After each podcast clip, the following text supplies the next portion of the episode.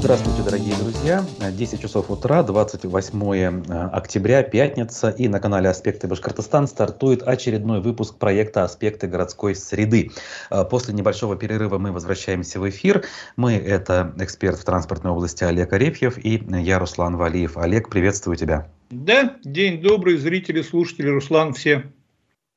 Наши трансляции в YouTube, ВКонтакте и Одноклассниках запущены. А, всех а, еще раз приветствую, призываю активно участвовать в нашем диалоге с помощью а, сообщений, лайков, комментариев, вопросов, в конце концов. Тем более, что аспекты городской среды обсуждают то, что нас всех с вами касается, нас окружает в повседневной жизни и должно способствовать тому, чтобы наша жизнь была более комфортной и удобной. Э, чаты открыты, поэтому ждем сообщений, еще раз повторюсь. Вот. А у нас, э, помимо тем, которые мы заявили в анонсе, неожиданно, или может быть не очень неожиданно, но все-таки на э, повестке дня появились новые высказывания по поводу транспортной реформы в нашей республике, озвученные главой Башкирии вчера в ходе прямой линии с нашими согражданами. Э, он упомянул брутто-контракты, в частности, которые мы частенько вспоминаем, и упомянул, что в будущем э, надо будет также соединять автобусным сообщением муниципалитеты, и несмотря на то, что это будет невыгодно, на Башавтотранс ляжет дополнительная нагрузка. Олег, тебе слово. Ну, начнем с того, что я само обращение не смотрел. А, мне вообще очень интересно, даже сам, сама организация была этого мероприятия. То есть, когда его запланировали одновременно с обращением Владимира Владимировича Путина, с выступлением на Валдае. И здесь надо, конечно, гениальным было быть организатором, чтобы, значит, начать его, потом заморозить на время выступления Владимира Владимировича. Все, все сидели в студии, там дальше продолжали, ждали. Тем более, да, что... именно так. Это было, мягко говоря, как-то непривычно. Я уж очень мягко охарактеризую. Ага. У меня такое ощущение, что всем, кто там сидел, просто больше делать нечего. Они как бы... Либо это был единственный способ их собрать всех, посмотреть выступление Владимира Владимировича. Но ладно, это другой вопрос. Вот. Что касается непосредственно, значит, вот заявления значит, Ради Фаридовича, к сожалению, как бы можно было бы его пропустить мимо ушей, потому что тех же самых планов о введении брутоконтрактов мы с тобой слышим уже, наверное, не первый год. А, ты же помнишь, у тебя в эфире был у нас господин Марзаев? Алан Викторович. Да. Еще в конце, господи, 20-го, что ли, года, да, когда он был министром транспорта. И тогда эти вещи уже звучали. Угу. Да, и тогда он говорил, что через месяц, два, три все у нас поет на брут-контрактах, и все будет здорово, и как мы хорошо заживем. И я тогда еще говорил, что никаких брут-контрактов не будет, и объяснял, почему. И, к сожалению, вот то, что значит, так. говорит, угу. да, к сожалению... Так, и не, продолжай. Угу. То, что Ради Фарид сейчас снова на этого конька сел и начал кататься, показывает только то, что, ну, к сожалению, наверху нет вообще никакого понимания того, что происходит. А используются старые заезженные клише, которые, как бы, ну, к сожалению, не работают. А я попробую вот пояснить довольно-таки быстро вот именно эту историю с его выступлением про брутоконтракты и, значит, связь регионов.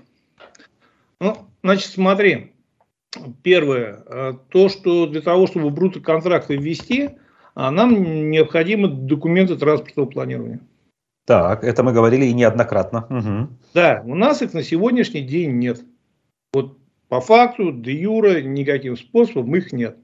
Мы, значит, если я не ошибаюсь, в апреле прошлого года отторговали, значит, разработку документов в этого, вру, вру, вру, этого года – отторговали, значит, официальный конкурс на разработку этих документов, которые должны быть представлены в конце 23 года, не в конце, в июне, по-моему, или в июле, вот 23 года они должны быть только представлены в республике, разработаны Росдурнии. Угу. При этом а, я пока лично не видел той части основной, как раз касающей разработки, это анкетирование населения. То есть его пока никто не проводил, им никто не занимался, и пока по нему очень большие вопросы. Так вот, теперь смотри, значит, пока у нас нет этих документов транспортного планирования, разговаривать о каких-то брутоконтрактах мы не можем.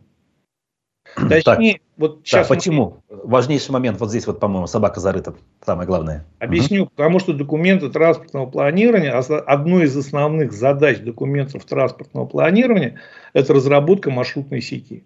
Мы не можем mm на сегодняшний день а, отыгрывать, торговать брутоконтракты в качестве значит, госзакупки, пока мы не понимаем, где эти автобусы у нас будут ездить, сколько этих автобусов нужно и каких автобусов там нужно. А, сразу скажу, так, э, чиновники наши скажут, как же, у нас вот маршруты, мы некоторые уже переделали, они вполне себе ездят, вот на них и заключим брутто-контракты на действующие маршруты. Хорошо, зачем мы тогда заказывали эту документы транспортного планирования у Росдорни за 80 миллионов?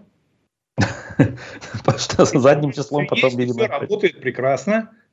Ага, ну да. Понял, все хорошо, так. Вот. Причем, значит, мы понимаем, что реально у нас маршрутная сеть на сегодняшний день дырявая как, ни, как нигде. И вот все, вот с кем разговариваю, специалистами на федеральном уровне, они до слез э, начинают либо смеяться, либо просто улыбаться, когда слышат, что у нас через одну остановку проходит больше 64 маршрутов. То есть, ну, это, естественно, конечно, не дело абсолютно. То есть, разговаривать о нормальной маршрутной сети и представлять сегодняшнюю маршрутную сеть как нормальную просто бессмысленно. Вот. Значит, смотри, еще один вопрос. Вот очень я, опять же, вот чисто вот как бы пытаюсь понять его, не то, что привязаться в каком-то смысле, а понять. Он говорит, значит, смотри, дословно, вот, значит, э, следующий этап транспортной реформы – а мы что уже какой-то... Мы предыдущий этап какой-то закончили? У нас ну, есть какие-то итоги предыдущего этапа? Видимо, весь этап это вот э, покупка новых автобусов, внедрение бесконтактной оплаты с помощью карты Алга. Как я ну, могу себе это представить? Не везде работает раз, и новый автобус у нас, к сожалению, пока нарекание на их работу тоже выше крыши. Так. То есть, если это первый этап вот такой был, то от второго я вообще ничего хорошего тогда не жду. Угу. Вот Дальше, смотри, еще вот опять очень как бы, вот смотри, вот опять же, вот я читаю по, значит, из статьи вот его, насколько понимаю, цитату. В 2023 году Башкирия должна перейти на брутоконтракты с перевозчиками. Я не знаю, либо ему неправильно доносят, либо он не вникает, либо не пытается вникнуть. Башкирия может перейти на брутоконтракты только с межмуниципальными перевозчиками. Потому что муниципальные перевозчики – это епархия города, муниципалитета, отдельный бюджет и отдельная вообще история. То есть в Башкирии муниципалитеты должны перейти, либо Башкирия должна перейти. Но это, я говорю еще раз, это вот не попытка зацепиться за слова, это просто вот такие базовые моменты, которые, когда он говорит, есть ощущение, что он не понимает, не совсем понимает, о чем он говорит. Ну да, да, нет, ну как раз таки наша задача и разобрать по, по э, пунктам, по словам, скажем так, по слогам даже, я бы сказал, вот сказанное. Теперь, да, теперь дальше, значит, смотри, вот эта история про брутоконтракты. Допустим, в мае где-то, ну, в ию, значит, в мае мы заключили госконтракт этого года, где-то июнь 14 месяцев, там, значит, по этому контракту 14 месяцев его исполнения, в июне должен быть представлен, вот дословно, проект документов транспортного планирования Республики Башкортостан, Уфимской и Стерлитамакской городской агломерации. Этот проект, пакет документов мы должны изучить, экономическое обоснование сделать, значит, э, потом подготовить после этого закупку по 44 ФЗ, ее разместить, провести эту закупку. То есть в любом случае, в самом хорошем варианте, если все будут действовать оперативно, грамотно и очень быстро – мы сможем только отторговаться к концу 2023 года. Угу. То есть в реальности по закону перейти в 2023 году на брутоконтракты мы ну, в реальности не можем. Причем мы с тобой понимаем, что как бы вокруг любого закона всегда целые дороги протоптаны для того, чтобы их обойти. И как ты говоришь, мы можем сегодня быстренько торговаться, потом быстренько что-то изменить, каким-то задним числом еще что-то. Но э, здесь другой вопрос. Смотри, брутоконтракты – это в первую очередь, и я думаю, Ради Фаридович как бы это опять забыли донести, это расходы. Брутоконтракты – это когда регион платит, и платит всегда намного больше, чем он собирает. Угу. Да, мы об этом, кстати, подробно говорили. Да, это гражданам удобно, это всем хорошо, но региону это бремя финансовое. Угу. Да, ну здесь, понимаешь, э, вопрос в том, что, ну, конечно, за хороший транспорт кто-то должен платить. Платить полностью за хороший новый транспорт пассажир не сможет, потому что это будет очень дорого. Поэтому предусмотрены механизмы, когда доплачивает регион. Но это должно, мы должны это понимать, что мы должны это делать. И как минимум у нас эти деньги должны быть вот заложены в бюджет. Вот если мы говорим о брутоконтрактах на год, на 23 год, то мы должны были как минимум предусмотреть в городском бюджете, но с учетом, даже без учета предстоящих подорожаний запчастей бензинной техники, ну, порядка двух с половиной миллиардов. Это город ага. должен был заложить в бюджет те деньги, которые он вынужден будет доплатить. А, я тебе скажу, просто вот в сравнительном анализе понятно, что по Уфе на сегодняшний день экономики нет, потому что нет самой маршрутной сети новой понимания, которую должен работать Росдурнии. Но мы берем с тобой аналоги. Допустим, сейчас Архангельск начал торговаться по контрактам нетто. Угу. У них на доплату при Архангельск город населением 300 тысяч населения. У них на доплату в год, в год заложено больше миллиарда. Угу. 300 тысяч населения больше миллиарда. Поэтому я говорю, мы при самых скромных подсчетах должны были заложить в бюджет города 2,5 миллиарда. Без этих денег, никаких брутоконтрактов мы перейти не сможем, либо это будут опять кривые схемы, по которым мы не сможем платить. Угу. Ну да. Ну, то есть, опять же, можно сделать вывод, что, возможно, идет речь о том, что э, ну, не те папочки, не ту информацию доносят до руководителя. Я все-таки склоняюсь именно к этой версии. Наверное, все-таки он хочет э, понимать и говорить э, нужные вещи, и даже, может быть, и делать нужные вещи, но э, то, как это устроено в соответствующем ведомстве, в Минтрансе, другого выбора нам не оставляет, кроме как критиковать. Ну, я с тобой согласен отчасти. Я тебе более того скажу, что пока мы не начнем реально оценивать происходящее, мы никуда не сдвинемся с места. Вот, к сожалению. А вот непосредственно брутоконтракты, ты понимаешь, это вот такой волшебный, как тебе сказать, артефакт для многих чиновников, который, который дает им возможность объяснять, что, ребят, у нас сегодня все плохо, потому что нет брутоконтракта. Вот сегодня мы ничего сделать не можем. У нас полная задница сегодня, потому что нет брут-контрактов. Вот как только мы на них перейдем, у нас сразу все станет в порядке. Не станет. Почему? Потому что брутоконтракты – это механизм, это не таблетка, не панацея и не решение. Это механизм, с помощью которого можно что-то настроить. Но я еще раз говорю, для многих чиновников на сегодняшний день вот эта таблетка такая, которую, значит, они говорят, что вот скоро она у нас будет, вот сейчас пока нет. И каждый раз объясняют, вот этого пока нет, вот этого нет. И вот я говорю, с того времени, когда еще господин Марзаев здесь нам говорил, что ну вот брутоконтракты сейчас будут и начнется порядок. Но хотя Алан Викторович, как человек абсолютно адекватный, к нему можно по-разному относиться, но он далеко не глуп, вот, он очень четко и открыто сказал тогда в эфире, ребята, ну мы не можем перейти, у нас нет никакой экономики.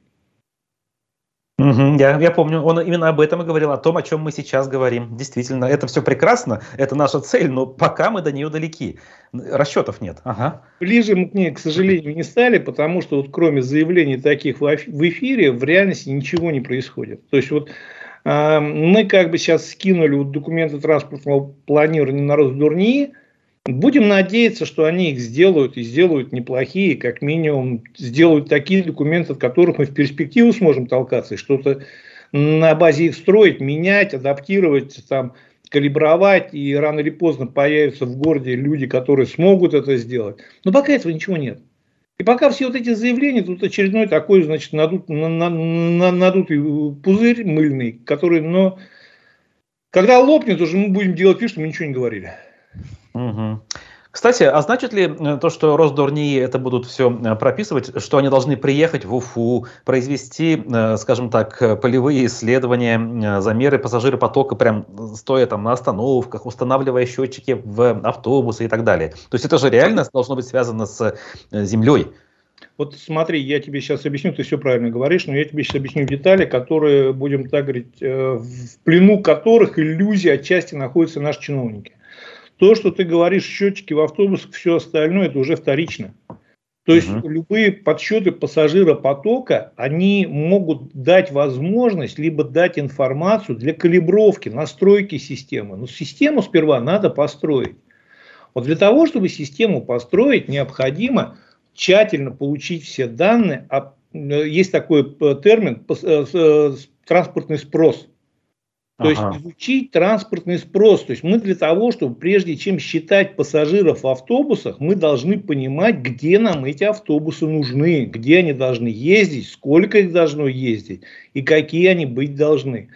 Вот а, для изучения транспортного спроса есть определенное количество, будем так говорить, механизмов. Но одним из самых распространенных, которые пользуются практически все, либо в дополнение, либо часто, может быть, даже как единственный механизм, это анкетирование населения. Mm, то есть конкретно выбираются фокус-группы э, в районах разных, условно, все правила приехали, выбрали, значит, э, репрезентативную э, выборку и провели анкетирование. Где вы работаете, куда вы ездите? Ну, для этого может быть не обязательно ехать в Сипайло, для этого можно сделать, создать анкету и разместить ее, будем так говорить, в сети интернет – и дальше уже получаете данные, их обрабатывать. Плюс, значит, идет э, определенно, есть такие таблицы, то есть застройка города, количество проживающих людей. Но для того, чтобы понять, куда эти проживающие люди едут, куда им надо ехать и как удобнее, для этого все-таки, не все-таки, а необходимо еще дополнительное анкетирование. Его пока в эфире не проводилось. Да, да, мы этого, по крайней мере, не заметили. Вот смотри, и дальше я тебе сейчас быстренько тоже объясню последовательность. То есть после того, как Росдурнии, там, либо другой любой исполнитель разрабатывает документы транспортного планирования, в которых есть четкое понимание, каких, сколько автобусов, куда нам надо. Они разрабатывают значит, э, маршрутную сеть. Вот дальше эту маршрутную сеть э, город должен обсудить с жителями, где жители могут внести какие-то там свои поправки, дополнения и все остальное. После этого он должен утвердить. Под эту сеть он должен рассчитать ресурсы, сколько каких ему автобусов надо будет, чтобы это закрыть, понять, где он эти автобусы возьмет, сколько он этим автобусам будет платить. Вот это все, насколько я понимаю, по мысли Ради Фаридовича, мы должны сделать за один месяц. Потому что в 2023 году мы уже должны работать на брутых контрактах. Это ну, все нереально, к сожалению. В общем, да, да, к большому сожалению. Я Очень вот... хотелось бы в этом смысле комментариев, конечно, даже не главы республики, а профильных чиновников, министра или заместителя министра транспорта. Видимо, они эту информацию в том виде, в каком Хабиров озвучил, донесли и, скорее всего, должны как-то защищать эту информацию и отказаться от нее. Давай попробуем кого-нибудь пригласить, почему да, нет? Да, да, именно так. Смотри, дальше я тебе сейчас, вот мы немножко перепрыгнем, перейдем на другие тематики, но немножко перепрыгнем, значит, трамвай, потому что тоже интересно, но вот как раз это просто вот очень, опять же, в продолжение вот заявления Ради Фаридовича, Нефтекамск уникальная ситуация. Значит, я совершенно случайно наткнулся на это, будем так говорить, письмо. А, в сети ВКонтакте, значит, написал один товарищ, э, как бы он написал, что я вот общественник, я живу в Нефтекамске, значит, и он задает вопрос администрации города Нефтекамск, Почему, значит, автобусы ходят не через 5-10 минут, как это анонсировано в расписании, а через 50, а то и больше минут. Скоро зима, на улице дети, и как бы это... Слушай, я когда... Причем ему ответили, и он этот ответ официально разместил на своей странице. Я когда его прочитал, ну, ты знаешь, я, я какое-то время просто... Вот, у меня такое ощущение, что я заглянул в зазеркалье, в какой-то такой, где все перевернуто кверх ногами, и я пытаюсь так сбалансировать свою, как бы, вот, состояние, потому что я понимаю, что ну, реально все кверх ногами. Смотри, вот сейчас, сейчас почти дословно. Значит, ответил первый заместитель главы администрации Минязев. Значит, он написал, что сегодня производственные мощности перевозчика не позволяют осуществлять перевозки в соответствии с графиком. Помнишь же хорошо вот это вот, как там была-то э, по ТНТ-то понять и простить? Да-да-да, охранник. Вот это реально, ребята, надо понять и простить. Перевозчик не может. Вот мы составили график, мы провели конкурс, мы все это сделали, но он не может. Что мы можем делать? Понять и простить. Да. И ждать, мы, когда мы выйдем. Ведем руки, а вы поймите и простите, у нас тупик, да? Я читаю это и... Смотри, давай я сейчас постараюсь, опять же, довольно-таки быстро, потому что тем у нас много, и время летит быстро, к сожалению. А, значит, смотри, они как бы обещают, что в перспективе из Уфы должны в филиал в Нефтекамске передать какие-то автобусы, с помощью которых, значит, производственные мощности позволят. У меня возникает вопрос. Вот на сегодняшний день, а, судя по значит, информации из СМИ, жалоб на график работы автобусов, конечно, качество их стало лучше, много появилось новых красивых автобусов, но в том числе, допустим, Кузнецовский затон, еще многие, значит, э, отдаленные районы уехать практически не могут. То есть автобусов самих не хватает в Уфе. Что угу. мы должны отдать э, в Нефтекамск, чтобы там начал нормально работать транспорт, если нам самим не хватает автобусов? Тем более, учитывая, что новых автобусов сейчас, вот 7 мы запланировали закупку, и причем, значит, они как бы очень четко позиционируют, что они будут к, к новым строящимся районам в Уфе. А дальше идут, значит, по программе БКД в следующем году а, несколько автобусов, но опять же, по программе БКД и по правилам этой программы они должны будут работать в Уфе на магистральных маршрутах, скорее всего, на тех, которые будут разработаны Росдорнии. Мы что завтра должны передать в Нефтекамск, чтобы в Нефтекамске появился нормальный транспорт и производственные мощности у этого перевозчика? Ну, что я могу сказать? Может быть, малоформатные вот эти Форды Транзит, которые лично я критикую постоянно на улицах, они еще в Уфе есть. Может, решили все-таки их передать, если есть. Самое главное, самое это ужасное, Руслан, вот просто я говорю, людям, кто не понимает, как бы вот как работает механизм самозаконодательно, они как бы, ну, да, смешно, да, вот там где-то дико, но э, сам ответ мне показывает, насколько вот непонимание, не то что на уровне Хабира, на, уровне, на всех уровнях непонимания ситуации. Сейчас опять же очень коротко объясню. Смотри, вообще система работает так. Есть пассажир. Вот у пассажира есть требования, как мы с тобой говорили, транспортный спрос. Вот город с помощью своих сил, либо с привлечением Росдурнии, либо других специалистов это изучает, потом заключает контракты непосредственно с перевозчиком который обязан выполнять условия требований контракта. Если он их не исполняет, это не головная боль пассажира, он ничего не должен ждать и терпеть. Это не головная боль даже администрации, потому что по контракту есть определенная ответственность этого перевозчика перед администрацией за соблюдение графика расписания и все остальное. Так вот, вместо того, чтобы сейчас давить этого перевозчика, чтобы он начал исполнять свои обязательства, администрация объясняет пассажирам и просит их понять и простить. Хотя... Перевозчика, причем, хотя они да? должны требовать с него, а в итоге они сами его выгораживают, получается. До расторжения контракта. Угу. Но мы, как, как у нас в хорошем фильме было сказано, кто же его посадит, он же памятник. Баштатранс у нас памятник. С помощью Баштатранса мы где-то задавили, где-то выжили, где-то, э, будем так, всю конкуренцию. А в результате сейчас Баштатранс не справляется, ему не позволяют значит, производственные мощности – и мы должны понять и простить. По-хорошему, вот сейчас, вообще вот если отбросить всю лирику, там вот это письмо, это оправдание администрации неисполнения госконтракта, потому что это обязательство по госконтракту. Угу. По-хорошему, там должна сегодня уже быть прокуратура. В администрации изучать значит, э, исполнение Баштатранса в госконтракте вижу такие, знаешь, хитрые улыбки э, чиновников, а у нас нет никакого госконтракта. Если его нет, тогда прокуратура должна была быть там уже вчера. Если до сих пор нет этого госконтракта. Вот. Угу. И я говорю, честно говоря, когда я вот прочитал этот ответ, этот вопрос, ну, мне стало довольно-таки грустно. Потому что я говорю, совершенно серьезно, он говорит, ребята, и не будет автобусов, поймите и простите, их не будет. Да, вот такие новости, они как раз-таки наводят на мысль, что вообще как бы бесполезно это все обсуждать, поскольку вообще как будто получается круг замкнутый, и выхода из него Слава, не наблюдается. Пикантность-то в чем? Нефтекамск – это город, где производят автобусы. А, ну да, да, еще и половина автобусов Москвы из Нефтекамска, ну да. Угу. И в самом Нефтекамске их нету. Я понимаю, что это, конечно, немного ситуация, что завод, находящийся внутри города, не обязан городу поставлять бесплатно автобусы и все остальное.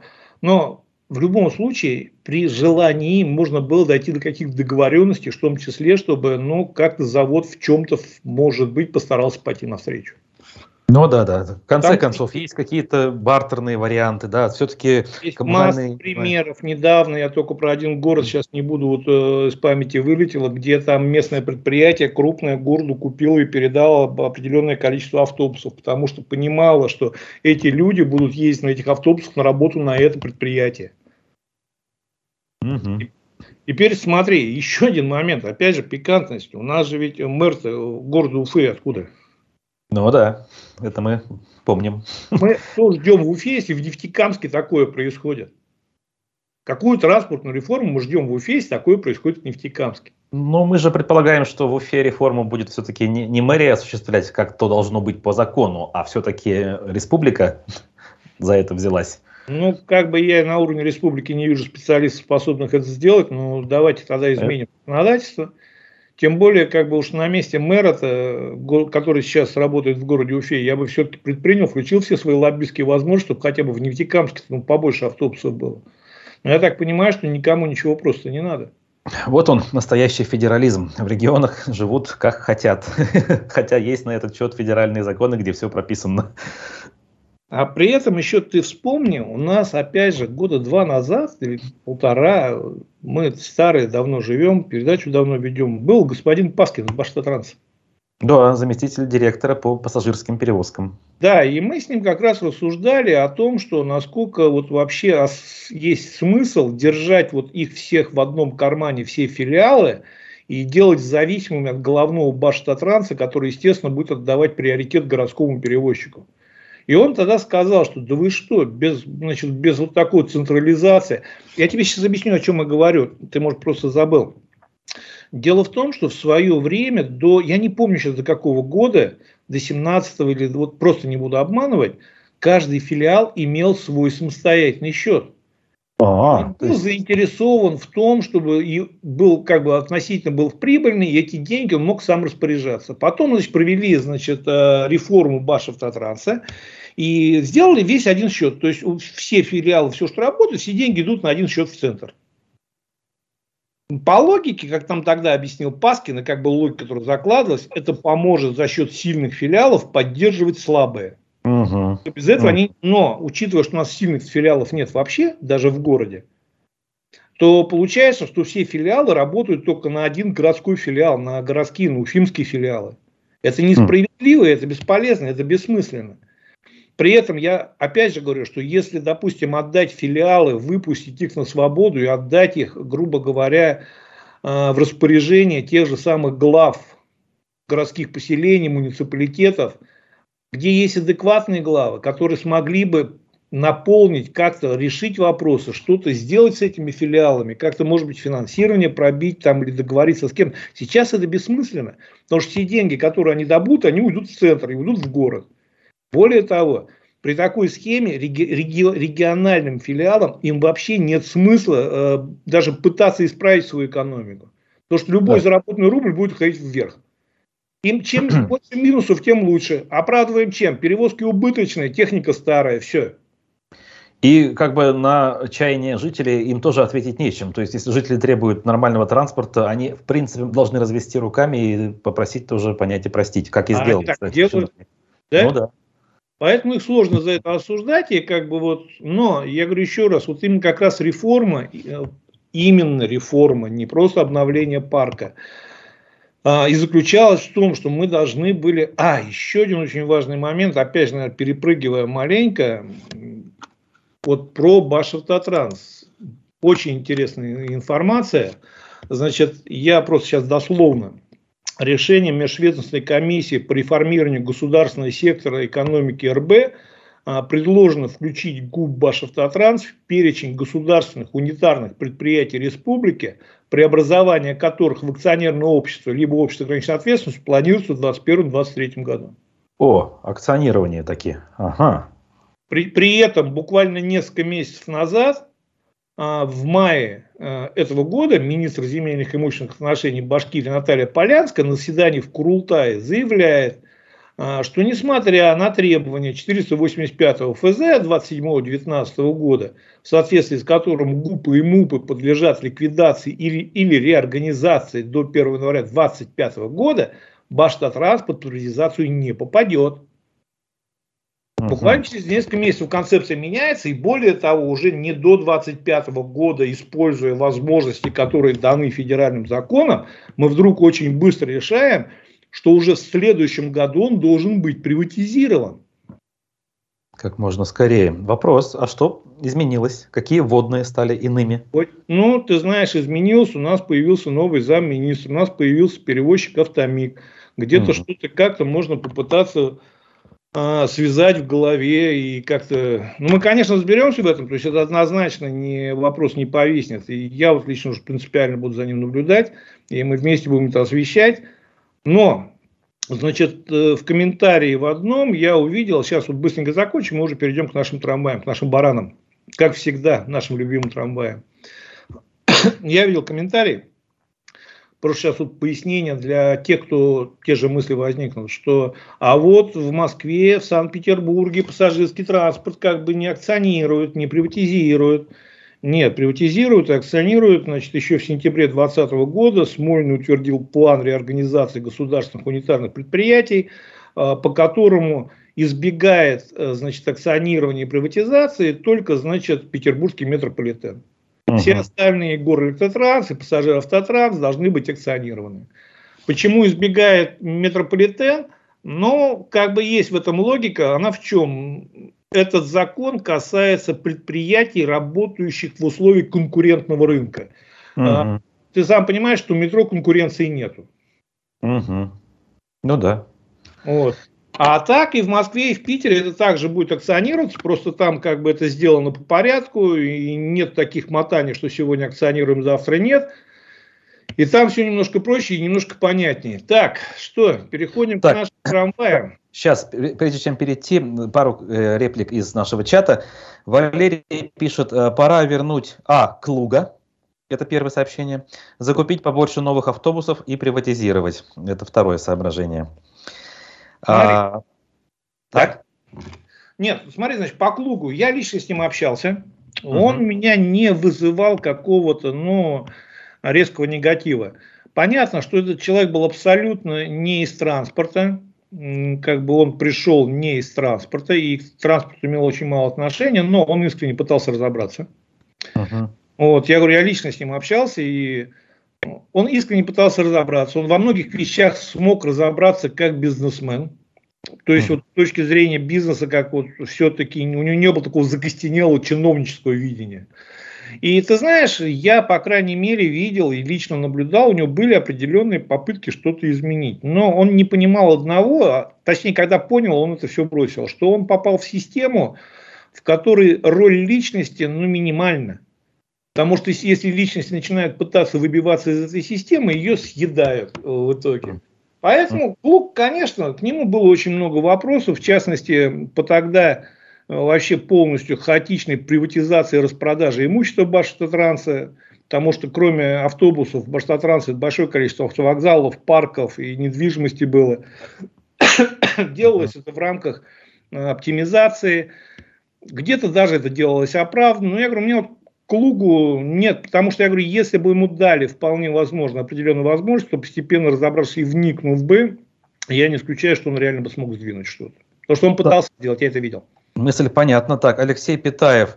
Можно комментарий к новой развязке на монументе, где из центра один выезд, теперь в Дему и аэропорт, а, один выезд теперь в Дему и аэропорт, и все теперь стоит вечно. Обещали разгрузить при ремонте моста, а в итоге вот не разгрузили, видимо, он Здесь, имеет в виду. Еще раз, понимаешь, я вот как бы тогда мы говорили с тобой, когда обсуждали эту развязку, и сейчас, наверное, повторю еще, а, Никакой ремонт развязок, ни увеличение мостов не спасут ситуацию по одной простой причине. Потому что в любом случае мы втыкаемся в бутылочное горлышко. Угу. Любое расширение любого участка дороги, оно должно быть на протяжении всей дороги, чтобы это имело какой-то эффект. Если мы расширяем какой-то кусок в определенном месте для красоты, для освоения денег, либо еще для чего-то, а, этот кусок он будет просто накопителем. Вот сейчас накопителем, вот эта расширенная часть, она является накопителем. Что надо было делать? Вот я видел аналитику, 60% потока через э, мост э, в сторону аэропорта, 60% это демский поток. То uh-huh. есть машины, которые едут в Дему. Вот нам надо было не восточный выезд строить, нам надо было построить мост в Дему напрямую, сделать там вот какую-то... Этих бы денег хватило более чем. И даже сделать нормальную дорогу в Нижегородке и все остальное. Мы бы убрали эти 60%, которые едут в Дему, и тогда вот эти 40% совершенно свободно распределились бы по этой дороге, ее не перегружая.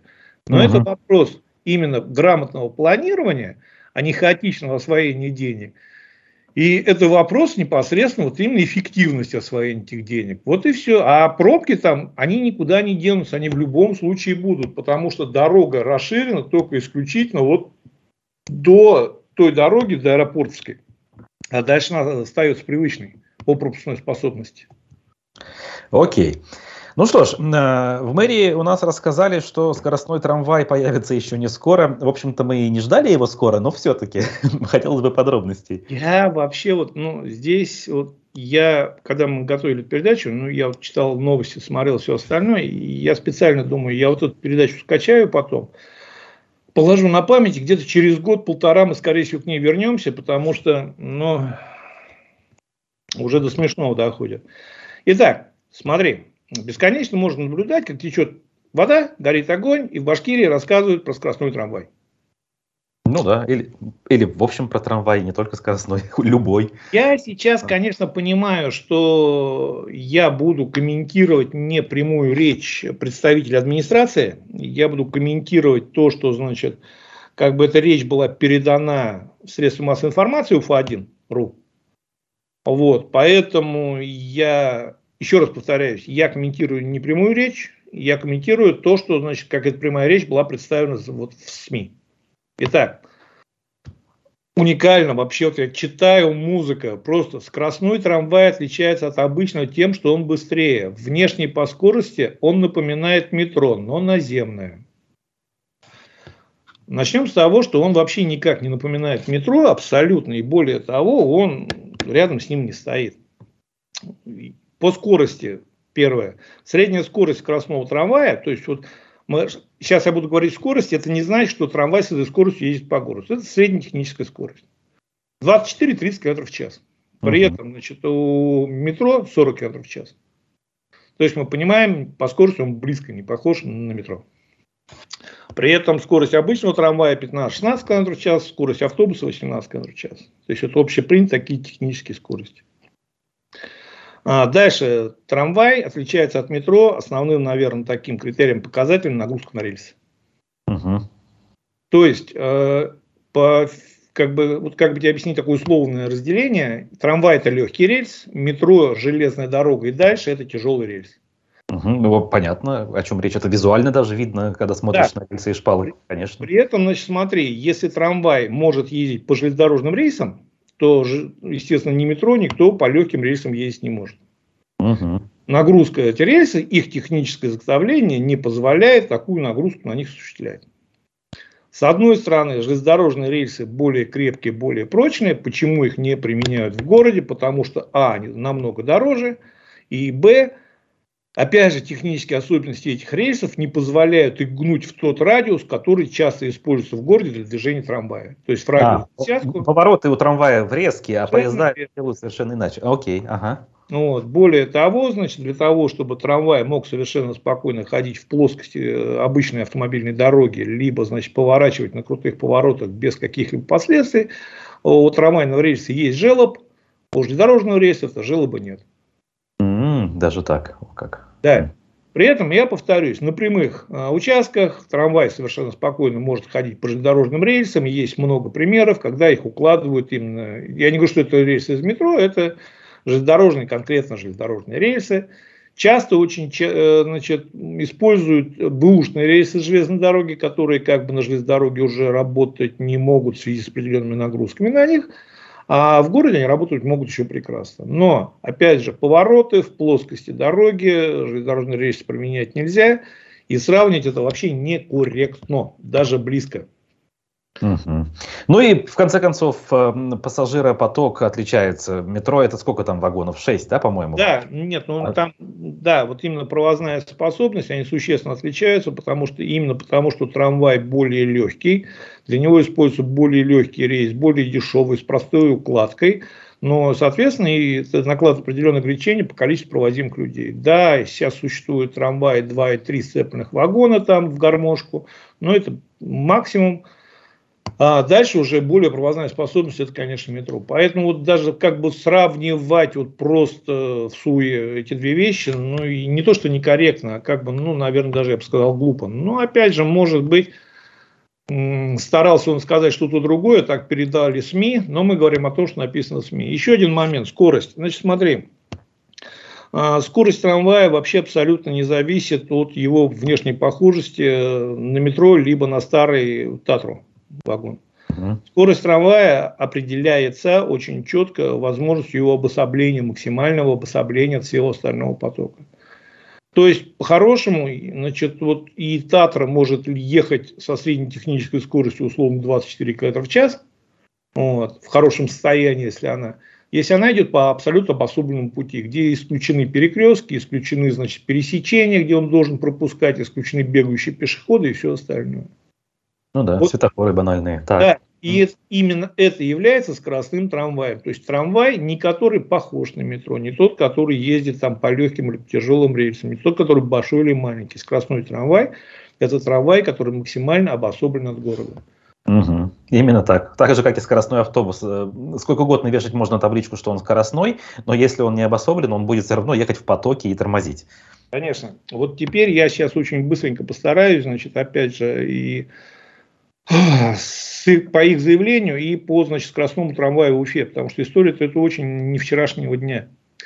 И объясню, почему его не будет и не стоит ждать даже. Значит, смотри, как они пишут, пробный вид, подобный вид транспорта задумали построить в Уфе в 2012 году. Господа чиновники, я вас, наверное, очень сильно удивлю, но подобный вид транспорта задумали подолить в Уфе в 70-х годах. Ну что ж, тогда-то не справились. Я в 12-м знаю, почему не справились. Это у нас Ирик Ишмухаметович подробно объяснял. Не то, что не справились, а всеми силами от этого проекта от, отпихивались, отбивались и все остальное. Значит, смотри, э, история длинная. В 70-х годах сразу несколько городов э, в СССР, тогда у нас еще был СССР, подошли к рубежу миллионного населения. Mm-hmm. Согласно негласной директиве значит, э, в СССР, город, имеющий миллион населения и больше, имел право претендовать на финансирование, на строительство метрополитена. Угу. Помним. 79 год официально Уфа признана миллионником. Так. Да, ну, конечно, мы не будем сейчас обсуждать, как это было сделано, когда Конечно. присоединяли все и вся, чтобы был миллион, и чтобы мы претендовали. Но в Советском Союзе там ведь тоже было все не просто с бюджетом, мы это с собой понимаем, и в Советском Союзе понимали, что значит, построить сразу в 10 городах метро, которое одновременно подходит к миллиону, очень сложно.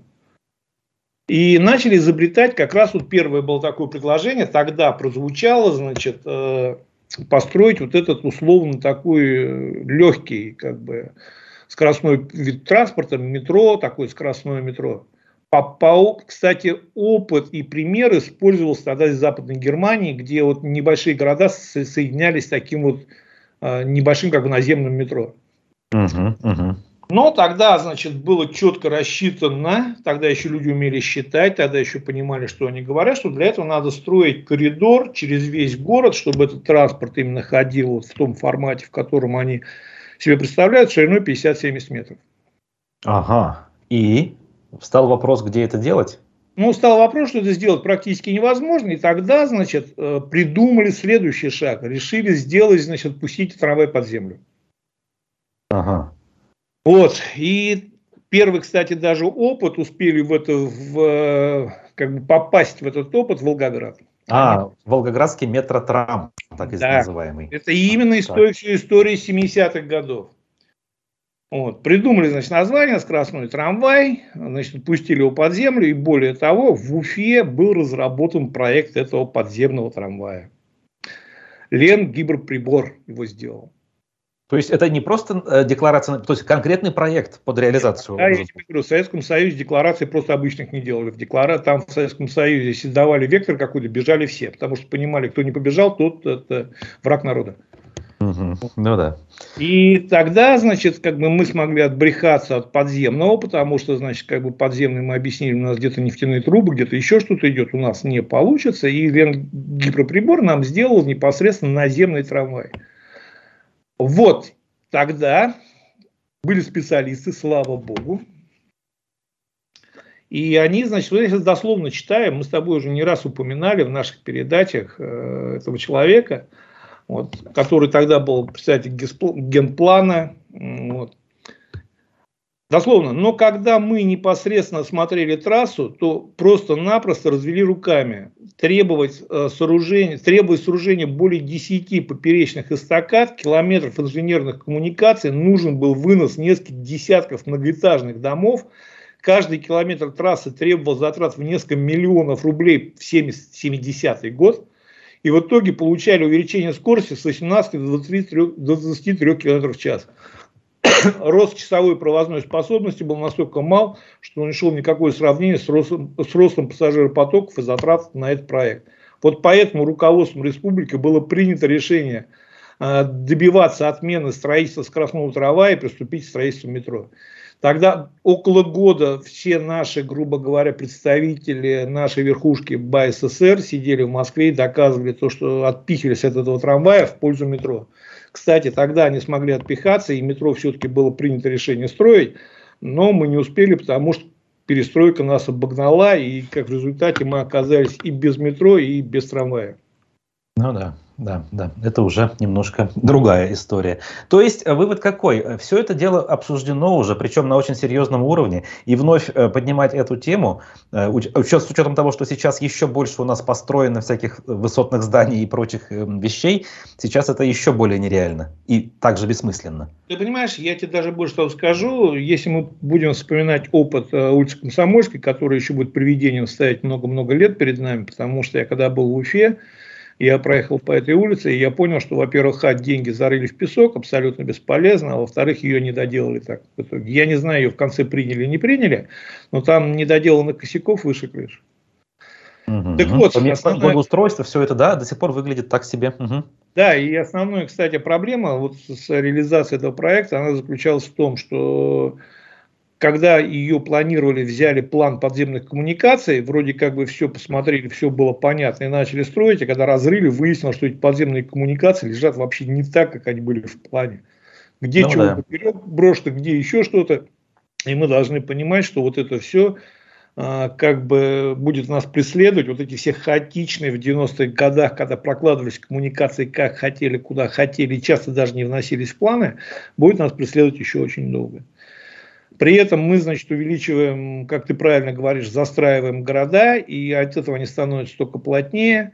Поэтому, смотри, вот еще раз возвращаясь, давайте так, о скоростном трамвае мы забудем навсегда, его не будет. Его не будет ни в перспективе, ни завтра, ни послезавтра по одной простой причине, потому что стоимость его возведения, она, и это сделать можно. То есть я не говорю, что технически это нельзя сделать. Можно вообще дома снести, пятиэтажки, можно вообще мост построить над городом. Вопрос цены и эффективность вложения этих денег, то есть то, что мы ожидаем получить, и сколько мы планируем в это вложить. И денег таких тем более нет. Поэтому скоростного трамвая не будет никогда. Господа, давайте разговаривать о реальности и попытаться сохранить хотя бы существующий трамвай, который сегодня у нас есть, пока есть. Угу. Я, да. кстати, иллюстрации к нашему э, монологу э, по поводу э, трамваев Валерий пишет, если мы планируем закупки ретро-трамваев, какие скоростные трамваи могут иметь место быть? Да, у нас же ретро два. Кстати, да? я тебе скажу такую смешную вещь. Мы же с тобой поговорили про ретро-трамваи, и вот хорошо Валерий нам напомнил. Э, и как бы посмеялись и забыли. В надежде, что это забыли все. А ты знаешь, что я разговаривал на днях, э, не на днях, где-то месяц назад разговаривал с человеком, значит, непосредственно из Нижнего Новгорода, где работают эти рейд-трамваи. Он говорит, а ваши, говорит, приезжали, недавно приезжали в августе, ага. по-моему. Изучали вот как раз этот трамвай, чтобы сделать доклад. То есть ты понимаешь, что самое, эта мысль-то не потеряна. То есть я вообще не встречаюсь, их реально закупят. Ездить им негде, потому что, смотри, у нас ведь основная проблема на том, что почему у нас может в итоге встать трамвай. Если вагоны как бы еще определенный запас имеют прочности, мощности и всего остального, то для работы трамвая нужна рельсо-шпальная решетка. Угу. Я смотрел состояние рельсов, я смотрел отчет двух- или трехлетней давности. Он тогда уже, в принципе, по тому отчету нужно было срочно ставить а, в целях безопасности трамвай закрывать. Но понятно, что его будут тянуть до последнего, тем более в условиях банкротства, не понимая, что с ним делать, будут пытаться вот как бы так его, знаешь, держать в полумертвом состоянии, чтобы не похоронить своими руками и как бы строить его не на что. Так вот, значит, про 2012 год, 2013 год, когда разговор о том, что как в газете написали, у нас был проект. Как раз вот тогда-то проекта я и не видел. Тогда был значит, э, набор красивых картинок от Промтрансстроя из города Москвы, которые показали, что у нас трамвай здесь пойдет, там пойдет, тут пойдет. И как бы, как заявляет чиновник из городской мэрии, то, что тогда он не прошел государственную экспертизу. Немножко ага. не так. Насколько я знаю, тогда просто не нашли, где деньги взять. А уже отталкивались от того, что не экспертизу он не прошел на тот момент, а то, что значит, жители были против, и поэтому город остановил стройку, что люди выходили в лес, устраивать. Не помнишь этой истории? Ну, 12 год именно так и было. Елалов даже об этом говорил. У нас в эфирах в том числе. Действительно, люди тогда, дескать, э, решающее значение в отмене проекта сыграли. Хотя был э, почти беспроцентный кредит Европейского банка и конструкции развития. Все было прекрасно, по словам Ну, вот как раз, насколько я знаю, с кредитом ты не сложилось. Вот, поэтому говорить о том, что он был, можно говорить, скорее всего, так вот, гипотетически. Так, теперь смотри дальше, значит. Э, чем закончилась эта вот такая э, грустная статья о перспективах трамвая, значит. Как всегда, опять, вот близко к логике брудконтрактов, опять. Также они отметили, что реализация такого проекта очень затратная, про обычный трамвай. Сейчас власти прорабатывают вопрос по, по комплексной модернизации развития системы городского трамвая на деньги инвесторов, либо с помощью федерального финансирования. Я уже даже года считать устал, сколько у нас это прорабатывается вопросы, сколько мы с Синара его прорабатывали. На сегодняшний день переговоры ведутся с рядом компаний, учитывая, что реализация проекта не предполагается в форме заключения концессионного соглашения. В настоящее время потенциальными инвесторами определяются финансовые модели реализации проекта. Ребята, забудьте, не будет. Вот все, не будет, объясню почему. Значит, первое, значит, переговоры ведутся. Переговоры сейчас уже отвелись со всеми, с кем кто мог. Уже определено количество 10 городов, которые участвуют в этой программе по обновлению электротранспорта, где будут происходить эти концессионные соглашения. Это Курск, Красноярск, Пермь, Ростов-на-Дону, Саратов, Липецк, Нижний Новгород, Волгоград, Краснодар, Ярославль. Все. Уфы там нет даже в первом приближении. Если когда этот список формировался, Уфа там еще была и с ней готовы были разговаривать, то сейчас Уфы там нету. Все, вот с этим надо смириться. И Уфа там не появится, потому что на сегодняшний день какого-то другого предложения, кроме того, которого давала Синара, нету на рынке. Да, понятно. Опять-таки, не в нашу Но, пользу. Смотри, я тебе сейчас приведу очень такой, мы еще успеваем, интересный пример значит, как бы вот решение этой проблемы. То есть мы понимаем, что у нас ведь, вот мы опять же, мы как-то очень так смотрим ограниченно, мы говорим о транспорте в городе, там, еще что-то. Но сейчас существует проект застройки изобилия. Там да. столько койко-мест планируется строительство, что непонятно, как все эти люди будут ездить. Хорошо так бы заранее как раз-таки предусмотреть эти вещи и выстроить что-нибудь. Вот теперь смотри, не без радости, я тебе могу привести именно пример положительного, грамотного решения этого вопроса. Итак, 19 октября 2022 года ООО «Региональное агентство транспортной инфраструктуры» РАТИ, Союз строительных организаций Ленобласти, Леноблпотребсоюз и застройщики Setl Group, группа самолета, группа компаний ЦДС подписали соглашение о сотрудничестве проектном этапе строительства трамвайной линии Новосаратовка-Санкт-Петербург. Стоимость предпроектных работ оценится 25 миллионов. Весь проект оценится в 18 миллиардов рублей. Теперь внимание. Вклад застройщика в будущую трамвайную линию будет соразмерен застраиваемой площади. Предпроектные работы начинаются в этом году. О, вот как. то, о чем мы с тобой говорили. То, что тот застройщик, который застраивает определенный регион, он, если туда будет быстрый скоростной трамвай, который как раз туда построить можно, потому что нет вот этой перенагруженной инфраструктуры, он получает удорожание продаваемых квартир. И именно поэтому я тебе сказал, что именно вклад застройщиков, он привязан к количеству застраиваемой площади. То есть вот ты застраиваешь определенный X, количество квадратных метров, ты вносишь столько денег. Ты вкладываешь больше, значит застраиваешь, вкладываешь больше. Вот настолько грамотное решение я очень хочу, чтобы анализовалось, потому что, по сути, это реально выход. Мы же, понимаешь, опять вот смотри, мы живем вчерашним умом. Мы стараемся обсуждать вот вчерашние проблемы, что как мы их решим, мы их не решаем. Давайте мы проблемы предзахищать будем. Мы застроим забеги, сделаем район, который опять пустим на все вот эти мосты, где человек сегодня уже пишет, что уже сегодня пробки, вот этот Забели приедет опять туда. Конечно, там старый Затонский мост, кстати, надо на реконструкцию закрывать, не, не завтра, так послезавтра. Останется опять один мост с тремя полосами на всю историю, который уже сейчас стоит, при том, что их два. Потому что все вот эти планы строительства отдельного моста туда, как из плана строительства в створе интернациональной, это только опять в планы и фантазии, потому что под них пока финансирование не определено, понятие не определено. Более того, если возвращаясь вот к первому заявлению врача Фарисовича о том, что мы перейдем в 2023 году, а я напомню, Руслан, что у нас в 2024 году юбилей планируется. А ты помнишь, как сами ШОС и БРИКС проводили? Может быть, ты не знаешь, как это происходило? Когда деньги выгребали из всех дырок, чтобы провести. Потому что, как всегда, было хроническое недофинансирование всего. Где кто-то занимал, где еще что-то искали способы. То есть, мы почему-то считаем, что при уже, понятно, дефицитном бюджете, причем с очень серьезно завышенными ожиданиями пополнения бюджета, мы в 2023 году найдем 2-3 свободных миллиарда, чтобы перейти на брутоконтракты.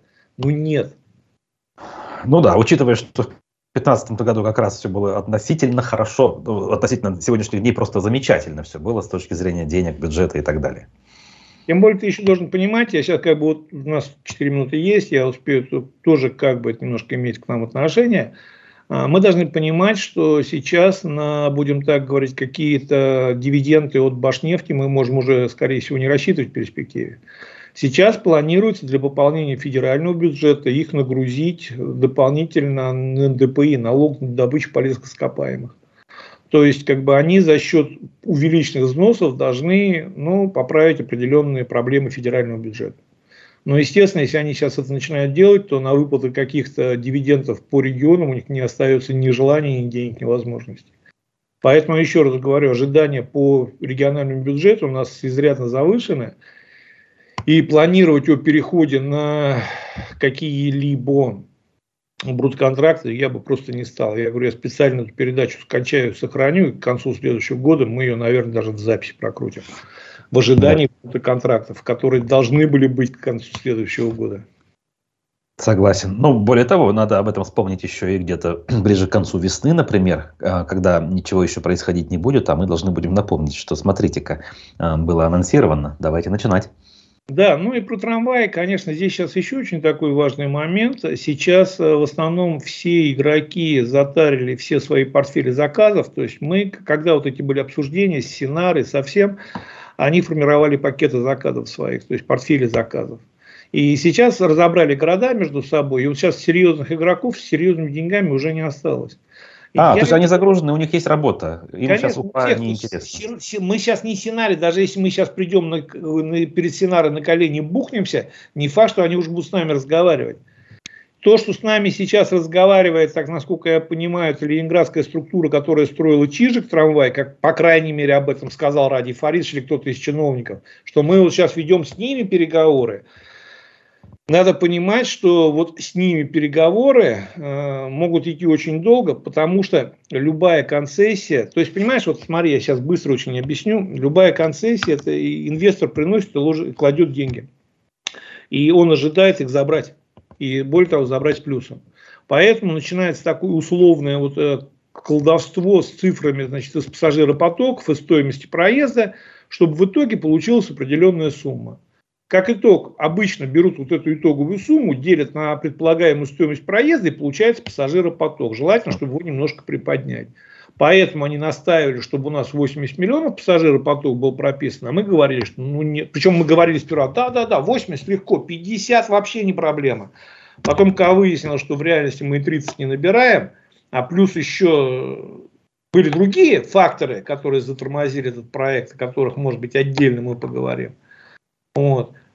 Других нам никто условий не даст сегодня. То есть, либо мы делаем это сами, мы либо идем сами в Думу, сами пробиваем в Минтранс, в Дом РФ, везде стучим, требуем, строим механизм наподобие Санкт-Петербургского, который, в принципе, они сделали это все без какого-то дополнительного финансирования. Город не загоняют ни в долги, ничего, никакой концессии.